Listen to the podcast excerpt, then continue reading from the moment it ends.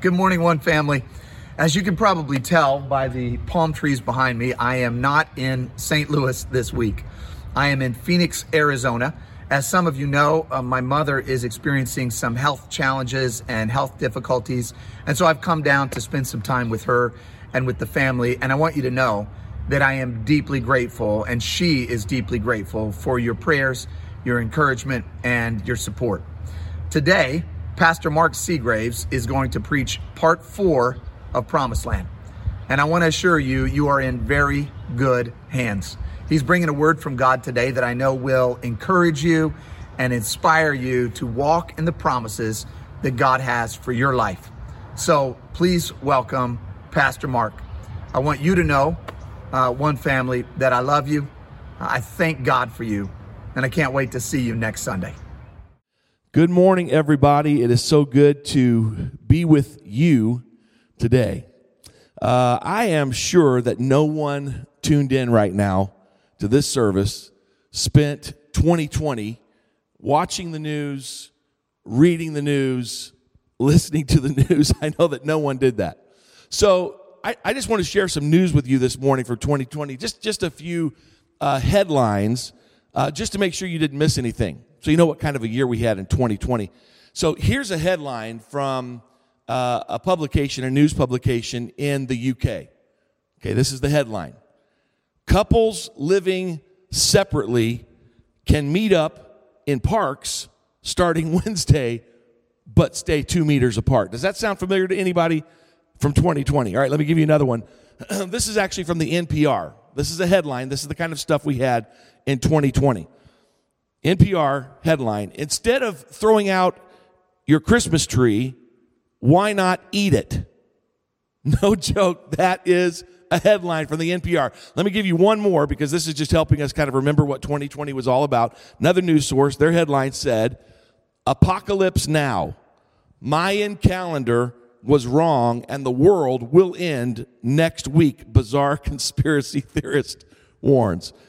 Does that help? Do you, do you, remember 2020 now? You know what you know what that was all about? Well, listen, I actually have some really good news for you right here at the beginning of 2021. Are you ready? Because here it is. The good news is that you and I can actually have a relationship with God. That's right. That, that's good news. Don't, don't turn off this newscast right yet. Seriously because this is one that will change your life. We really can be close to God. We really can hear the voice of God. And when we hear God's voice, we can experience freedom from our past. When we hear God's voice, we can find peace in our present. When we hear God's voice, we can find direction for our future. If, if you're not familiar with this language, the idea of a relationship with God, the idea of being close to God, the idea of actually hearing the voice of God, this might throw you a little, but let me just encourage you. We're not talking about something weird here. We're not talking about something that requires a specific physical posture or perhaps smoke from just the right candle or, you know, the incantation of a specific chant.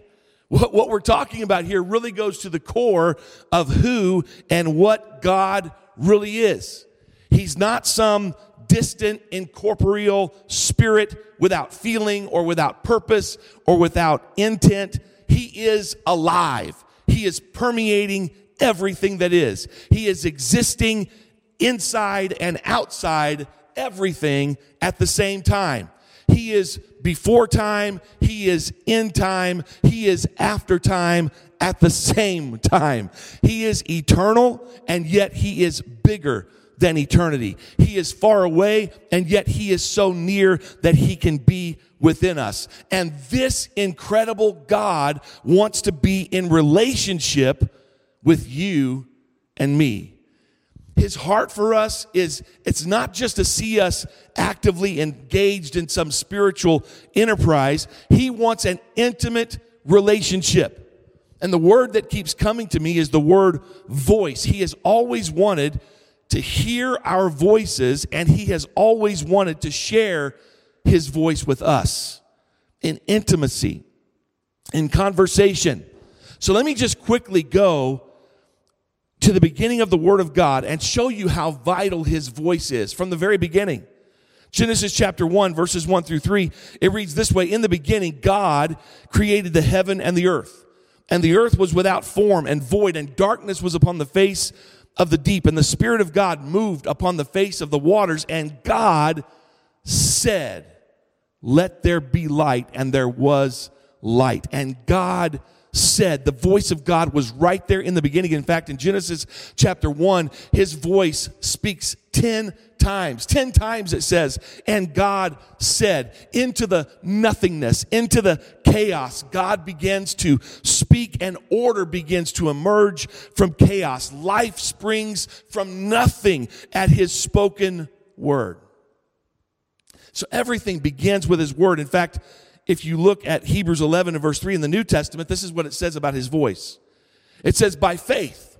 I'm reading from the Amplified uh, translation. It says, by faith, that is, with an inherent trust and enduring confidence in the power, wisdom, and goodness of God, we understand that the worlds, universe, ages were framed and created, formed, put in order, and equipped for their intended purpose by the Word of God. So that what is seen was not made out of things which are visible. So the scripture teaches us that things began with his voice. But not only did they begin, everything is actually held together by his voice. Let's go back in Hebrews to chapter 1 and verse 3. And this is what it says again from the Amplified Translation. It says, the Son, this is S O N, this is Jesus, says the Son is the radiance and the only expression of the glory of our awesome God. God, reflecting God's Shekinah glory, the light being, the brilliant light of the divine, and the exact representation and perfect imprint of his Father's essence. We're still talking about Jesus here. It says, and upholding and maintaining and propelling all things the entire physical and spiritual universe by his powerful word. That's right. The sun rises and sets. The moon circles the earth in its gravitational orbit. And the stars maintain their course because of the power of his voice. So it began with his voice. Everything continues to be held together by his voice. And watch this when this age comes to an end, it will come to an end with his voice. Revelation 21, verse 3, again from the Amplified. And then I heard a loud voice from the throne saying, See, the tabernacle of God is among men, and he will live among them, and they will be his people, and God himself will be with them as their God. There is something so powerful and so intimate about the voice of God. As someone who has consumed way too much social media in the past year, as someone who has consumed way too much of the news in the past year, someone who has spent way too much time listening to the voices of others, I have to be honest with you. I need the voice of God in my life. I was created for that voice. We were created for that voice, for that relationship. We're in this series called Promised Land. If you have missed any of the messages by Pastor Brent over the last several weeks, I encourage you go back and watch every single one of them. Get on our website, get on our YouTube channel, and watch the messages from this series, The Promised Land. Today, I want to continue that series with a message I'm calling Climb the Mountain, a call to intimacy with God. Climb the mountain. That'll make sense here in just a moment. We're actually in this incredible story of God delivering Israel from 400 years of slavery in Egypt and taking them to the promised land. But right at the beginning of their journey, right after they uh, are delivered from Egypt, something happens just a few months in that at first glance can be a little bit confusing. And we're going to take take a moment to look at that. But before we get to that, I want to take you to the mountain of Moses' calling. I want to take you to the place where God is actually speaking to Moses about going to Egypt and confronting Pharaoh and telling him to let God's people go. So in Exodus 3 and verse 11, Moses says to God, Who am I that I should go to Pharaoh?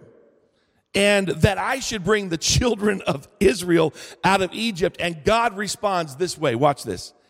He says, I will certainly be with you. Now, there's something happening in the Hebrew language that we don't pick up on in the English language of our translation. So let me just tell you what's happening here. God says, I will certainly be with you. He's using a singular word there talking to Moses.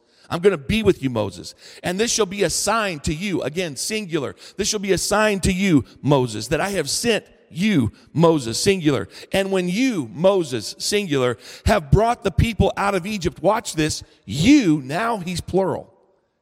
He says, You shall serve God on this mountain. Really, what he's saying there is, Moses, I'm going to be with you, but when the people of God come out of Egypt, you and the people that I have called out are going to serve me on this mountain. That's your destiny, Moses. That's the destiny of the people of God. You are going to serve me on this mountain. You're going to have a relationship with me like you've never dreamed possible while you were stomping around in the brick pits of Egypt. This is God's desire for his people. And he reveals more about it in Exodus 19. I'm going to share a little bit of that with you because this is where that problematic passage is.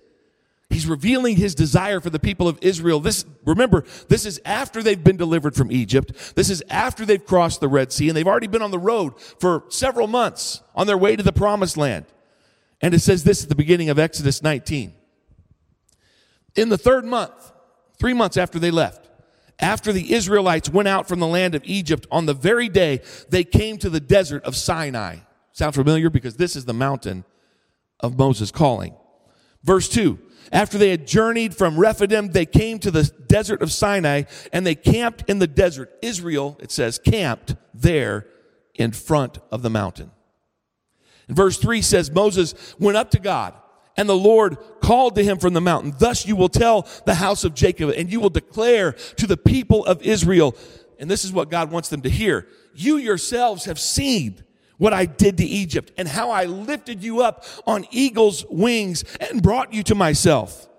And now, if you will diligently listen to me and keep my covenant, he's getting ready to reveal what kind of a covenant that is then you will be my special possession out of all of the nations, for all the earth is mine. And he goes on in verse 6 and says, You will be to me a kingdom of priests and a holy nation. These are the words that you will speak to the Israelites, Moses. So Moses came in verse 7 and summoned the elders of Israel. He set before all them all these words that the Lord had commanded him. And all the people answered together. This is what they said to the word of the Lord. All that the Lord has commanded us, we will do. So Moses brought the words of the people back to the Lord. So here they are. They're in close proximity to the mountain. They're camped right at the base of the mountain, getting ready to step into their destiny in relationship with God and God reveals to Moses what he desires for his people. If you were to skip ahead to verse 9, you will see that the covenant that God wanted to establish with Israel was not a covenant of the law. It was actually a covenant of faith. Verse 9 says this. It says, I will come to you and speak with you and speak with the people and they will hear my voice. Moses, just like you're hearing my voice, the people of God are going to hear my voice and they are going to believe. It was going to be a covenant of faith. We go back to verse 6 and it says, They're going to be a kingdom of priests. What does that mean? A priest is someone who has direct access to God. He says, We're not going to just have a handful of people in the nation of Israel with direct access to me. It's going to be an entire nation of priests with access to God. And verse 13 says, I'm going to invite all of the people to come up on this mountain with me. Now, this is where it gets a little confusing. Because if you continue to read in Exodus 19, you'll see that God actually tells them not to climb the mountain. He says, Look, I want you just to take a few days. In fact, I want you to take three days specifically, and I want you to prepare yourselves. Because you're getting ready to come up on the mountain. This, this is special. I'm thinking back to Pastor Brent's uh, message last week and how he was talking about an appropriate fear of the Lord because God is holy and God is awesome. And so God says, look, don't come up on the mountain yet. You're getting ready to, but I want you to prepare yourself. In fact, he tells them, I want you to wash your clothes. You've been traveling in the desert for the last three months. It's, it's probably time to go ahead and wash your clothes and get ready to come up the mountain. So when we read this language about not coming up the mountain, it sounds a little bit confusing. So let me read it to you. This is, this sounds really serious. God says in verse 12, you must set boundaries for the people all around saying, take heed to yourselves not to go up on the mountain nor touch its, its edge. Now watch this, get serious. Whoever touches the mountain will surely be put to death. Verse 13, no hand will touch them, but he will surely be stoned or shot through, whether a beast or a human being he must not live. This sounds really serious. God is saying, You prepare yourself because I'm going to call you up into the mountain to be in my direct presence. That almost sounds like he's saying, Don't come up. But watch the next phrase of Exodus 19, verse 13. But when the ram's horn sounds, a long blast, they may go up on the mountain. In other words, you've prepared you're ready, you washed your clothes, and suddenly God comes down on the mountain and the ram's horn is blown. And he's saying, Moses, I don't want just you to come up on the mountain. I don't want you and Aaron to come up. If you read it another place, Moses and Aaron and Joshua all went up on the mountain. No, no, no. He says, I want all of the people to come up on the mountain when they hear that horn blow. So they prepared. And the day came when God was going to call them up on that mountain. Verse 16 of that same chapter says, And on the third day in the morning, there was thunder and lightning and a dense cloud on the mountain. And watch this the sound of a very loud horn. This is God calling Israel up on the mountain. He's saying, it's time to enter into a relationship with me like you've never experienced before. Come up on the mountain with me. But this is what it says all the people who were in the camp trembled. In other words, when the opportunity came to climb the mountain, they were full of fear. Verse 17, it says Moses brought the people out of the camp to meet God and they took their place at the foot of the mountain. Their other translations actually say they took their stand at the foot of the mountain. They were basically saying, look, Moses, look, God, I am not going any further than this right here. I, I just don't want to get that close. This is some pretty serious stuff. Verse 18 actually says, Now Mount Sinai was completely covered with smoke because the Lord had descended on it in fire, and its smoke went up like the great, the smoke of a great furnace, and the whole mountain shook violently. But watch what it says. The horn, the sound of the horn grew louder and louder. It's almost like God is saying, Come on, get past your fear, get past your worry, get past your doubt, and climb the mountain up to where I am. Let's be in relationship together.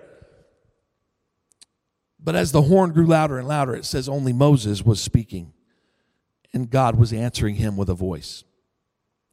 You can see the problem. God, in all of his greatness, all of his power, all of his glory, is inviting them to climb the mountain, and they were not having it. You can actually see another count of their an account of their response in the next chapter. If you go to Exodus 20, verses 18 and 19, it says that all the people were seeing the thundering and the lightning and heard the sound of the horn and saw the mountain smoking. And when the people saw it, they trembled with fear and watch this phrase and kept their distance. And then they said something that was going to tran- transition the kind of covenant that God wanted them to have, the covenant of faith, into something else. They said to Moses in verse 19, You speak to us, and we will listen but do not let God speak to us, lest we die. You go back to Exodus 19, that's how they responded. They responded in verse 16 in fear. Verse 17, they refused to go up the mountain when God called them. And verse 19, they rejected the intimacy that God was offering. And as a result, this is where the passage was a little confusing in chapter 19 and chapter 20. Because what had been a temporary restriction about coming up the mountain just for three days while they prepared themselves, God says now it's going to have to be a permanent restriction. Nobody can come up the mountain. We're going to have to find another way for you to put your trust and your faith in God and enter into relationship with Him. There's good news coming, so stay with me. In this context, instead of choosing faith, they wanted the law. You tell us what to do. Instead of intimacy, it says they chose distance. Moses, you go up on the mountain for us. We, we don't want to go there. And all of this happened because they missed one of the most important factors in a relationship with God. And we find it in Hebrews 11 and verse 6. And again, I'm reading this from the Amplified. It says, But without faith, if you're sitting in your living room or wherever you're watching this, just look at the person with you and just say, faith. It takes faith. But without faith, it is impossible to walk with God and please Him. For whoever comes near to God must necessarily believe that God exists, but beyond that, that He rewards those who earnestly and diligently seek Him even though God had delivered them out of Egypt, helped them to cross the Red Sea, destroyed the Egyptian armies, had brought them into the wilderness, had fed them, had provided water for them, had done miracle signs and wonders, as they faced the mountain, they could not trust him. So they ran. They ran from closeness, they ran from intimacy with God. I want to ask you, why, why do we do that? Why do I do that? Why do we run from intimacy with God? I think that if we look in the scripture, we can actually look at three snapshots from the entire story of the Bible to identify the primary reason why we run from God. So let me give you those three snapshots really, really quickly. If you go back to the very beginning, the story of Adam and Eve in the garden, you see this couple who has been created by God, blessed by God, given an awesome job by God, an incredible mission. He tells them, Don't sin. There's only one way you can sin. There's a million ways you can live for me and enjoy life, but there's only one way you can sin. They chose sin. And the second that they chose sin, they were filled with shame and they were filled with guilt. And the story says that they ran and hid themselves from the presence of God. Shame and guilt cause us to run from intimacy with God because we feel like we just can't trust Him with our brokenness. Another snapshot is here at the mountain, what we've been talking about. There's something about coming into the awesome presence of God, the reality of who He is and what He is. And yes, it could be a little bit frightening because in our heart of hearts, we know that He is holy and that we are not. We know that He is perfect and that we are not. And there's something about the idea, the implications of coming into the direct presence of God. We know in our deepest parts that it will change us forever. And sometimes we have a hard time, again, trusting him. Let me give you one more snapshot. This is jumping forward in the story, but now on the cross. We were in the garden, we were at the mountain, now we're seeing Jesus on the cross. And there's something about the message of Jesus. We're going to talk about it more in just a little bit, but there's something about the message of Jesus that we stumble over. Paul actually described it as that. He says, Man, to the Jews, this is just a stumbling block, the idea of Jesus on the cross. And to the Gentiles who look for wisdom, Jesus on the cross is just foolishness. Why is it that we, that we have a hard time with accepting Jesus on the cross? The reason why is because Jesus is saying, I'm going to take your sin, I'm going to take your brokenness, I'm going to fix all of this in the universe and in your life. All of the brokenness, I'm going to take it on myself and I'm going to fix it. And there's something about us, even though we have failed at everything else in our life, we still think that we can fix ourselves. Again, it comes back to we can't trust him. That's why we run from intimacy with God because at the deepest level we find it difficult to trust him with everything without trusting ourselves a little bit. And so we prefer distance. And we keep, keep him distant so many different ways. For example, one of the things that I'm really good at is distraction. It's diversion. Just don't think about God at all. Just fill your life with so much stuff that you have moments where He is not even in your awareness or in your consciousness. Distraction, diversion. Other people will try philosophical rumination. I mean, they'll try to think so deeply, they'll actually try to think above God a little bit. Or maybe those who are really spiritual, they'll try some theological speculation. And that, that's actually not a bad thing. But here's the problem with theological speculation you're trying to understand an infinite God with a finite language and a finite mind. You can't understand everything there is to understand about Him. But we use all of these different ways to create distance. And listen, we were not created for distance. So maybe you're asking the question look, that how do I get this? How do I have a relationship with a God that I'm constantly running from? How, how, do I have a relationship with God that I have a hard time trusting because I think I can take care of this? How do I climb the mountain into the presence of God and have a relationship with Him like I've never had before? Let me give you just a few and then I'm, then I'm done. The first thing you got to realize is that you really were created for His voice. You were created for that conversation. You were created for that relationship. In Genesis 3 8, remember, this is Adam and Eve. They've just sinned. They've just, they have, they have run away. They, have, they are hiding themselves from the presence of God. And the Bible says, like he always did, they heard the voice of the Lord God walking in the garden in the cool of the day. Do you know what it was like before they fell? Before they sinned, before they went against God, God would come down to them in the garden and He would speak with them and He would talk with them. Maybe they're picking some fruit off of one of the trees that they were allowed to eat from, and He was just enjoying time with them. But this time, because of sin, they were running and hiding, but He still came looking for them the voice of the Lord God. It's because we were created for his voice. It's so important. We cannot exist without it. In fact, Jesus said this in Matthew 4 and verse 4. He said, It is written, man shall not live by bread alone, but by every word that proceeds from the mouth of God. And actually, the Greek language behind that text indicates it's the words that are continually coming from the mouth of God. Not just what he said in the past, but what he's continuing to say right now. So that brings me to number two. We have to recognize that he is speaking right now. In fact, Job 33 and verse 14, I love this from the New Century Version, says God does speak. Sometimes one way, sometimes another, even though people may not understand it. In another translation, it says God speaks in different ways, and we don't always recognize his voice. But he's speaking.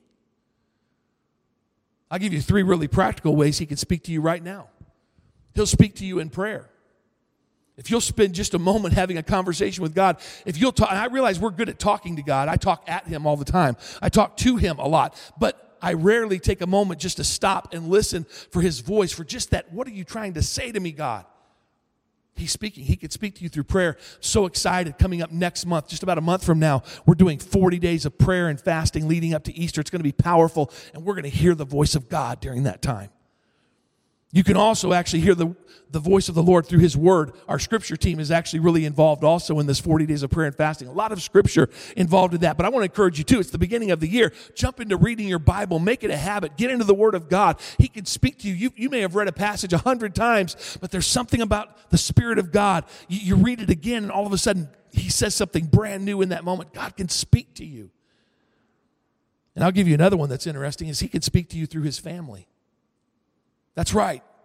The family of God, the children of God, the other people who are following God, many times they'll say something. May not, they may not even realize in the moment that it is really God speaking to you about something in your life, but you hear that. And that's one of the reasons you say, why do you guys always promote life groups? Why are you guys always talking about getting together in small groups? Listen, sermons on Sunday are awesome. At least I, I hope this is good. Uh, Pastor Brent, always awesome. Sermons are great. But listen, getting together in small groups with people that are of faith and that they love God just like you love God, God does something right there in the middle of that.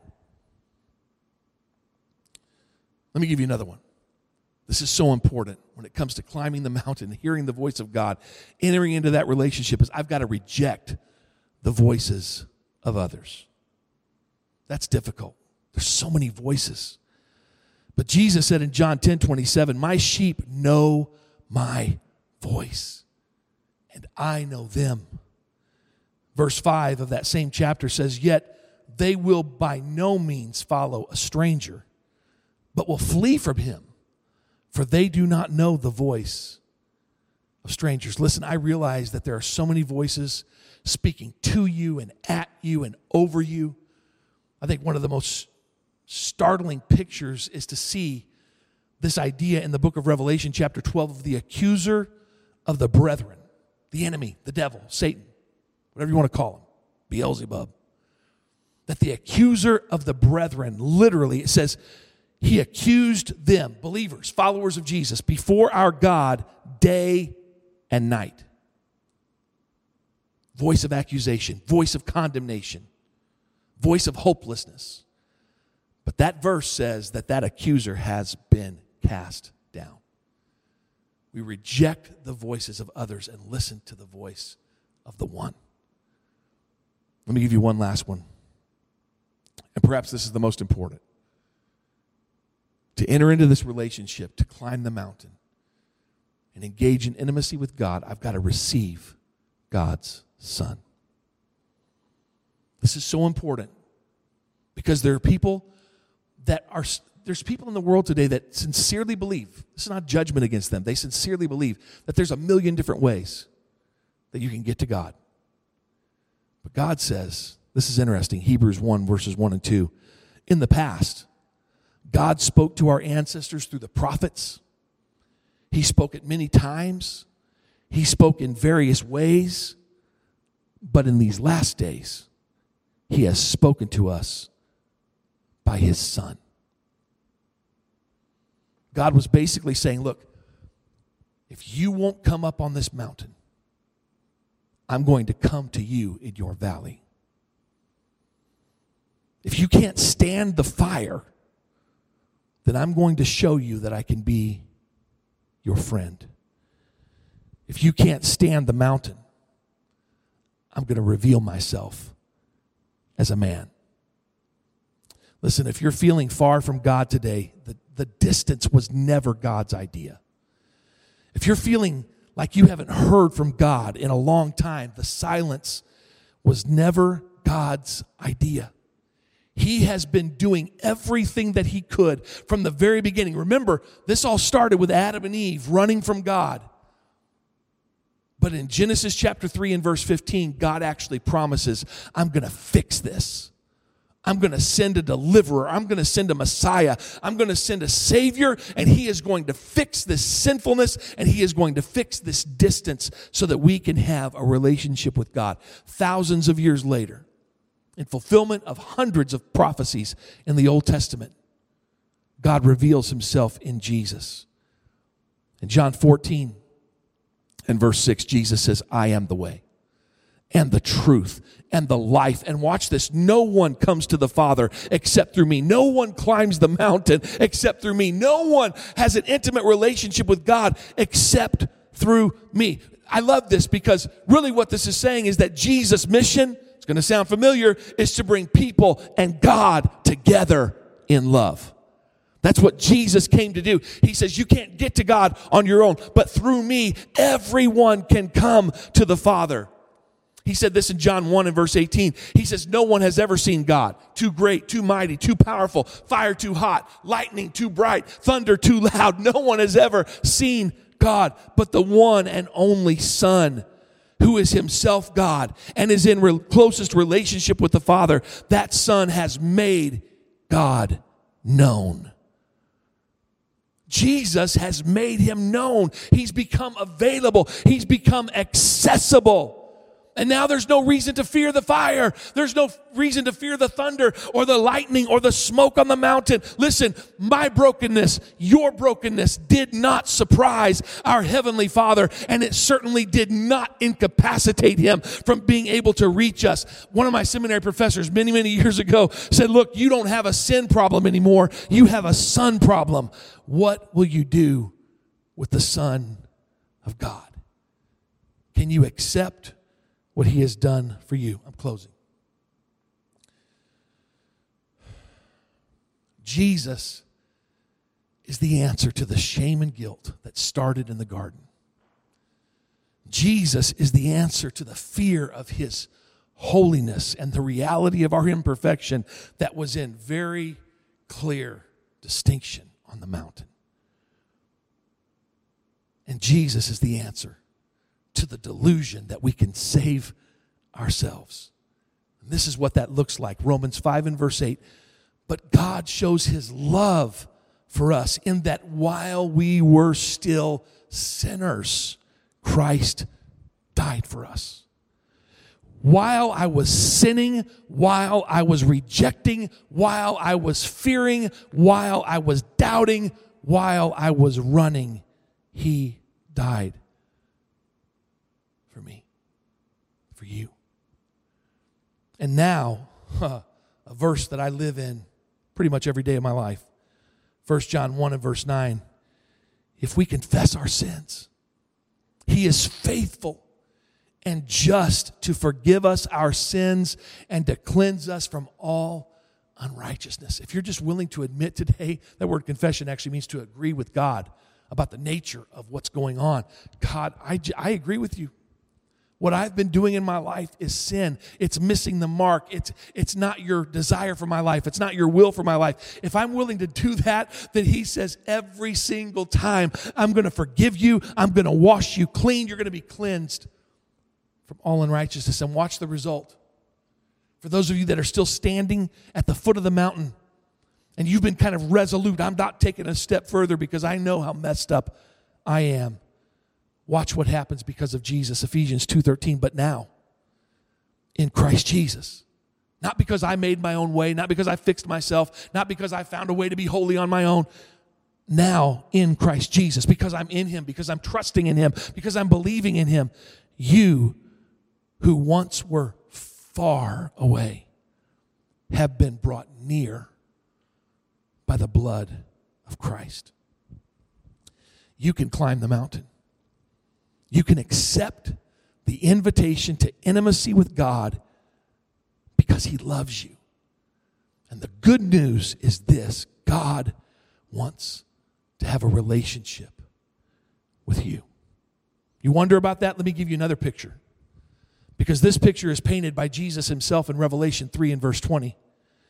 He said, Listen, I am standing at the door and I'm knocking. If anyone hears my voice and opens the door, I will come into his home and I will share a meal with him and he with me.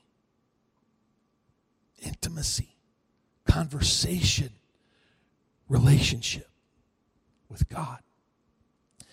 If you're feeling anything stirring within you right now, something in your heart is just stirring up, and you're like, man, I want some of that.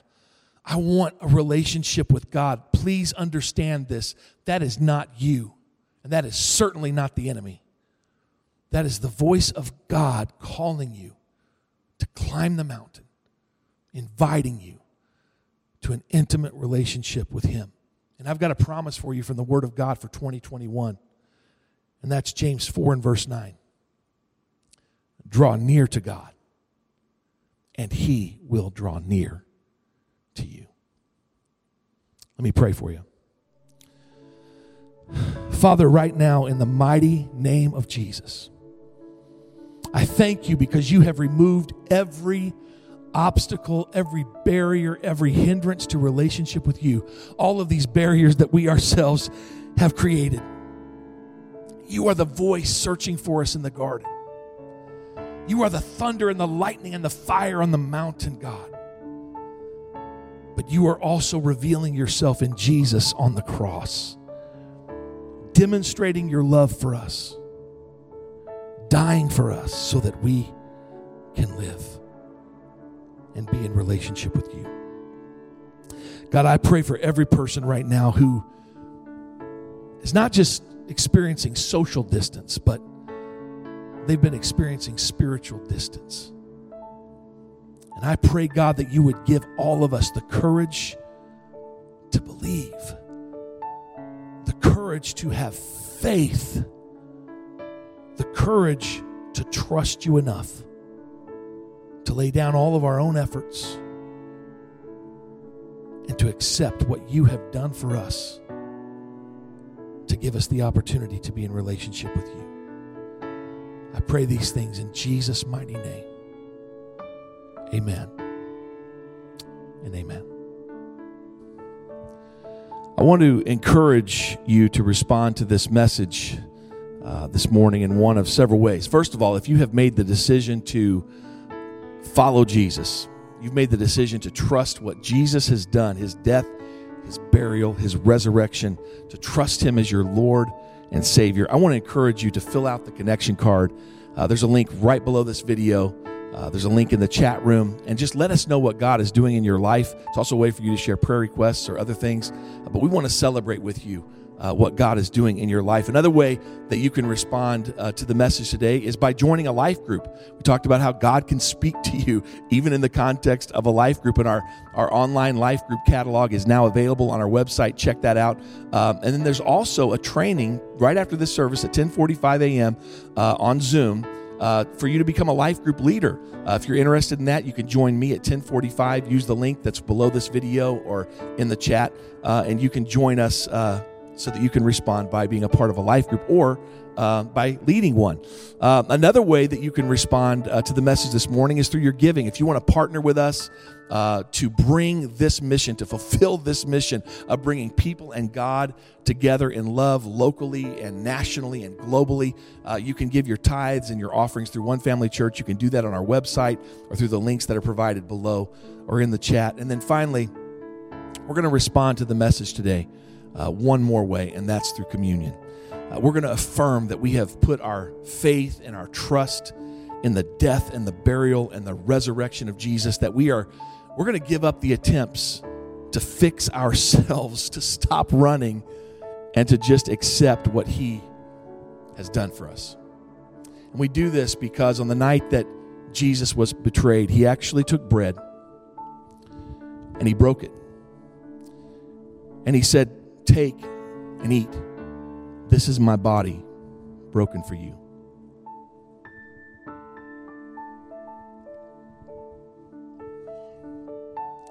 Then he took the cup, he poured the wine into the cup, and he said, Drink. This is my blood of the new covenant that is being poured out for you. Do this in remembrance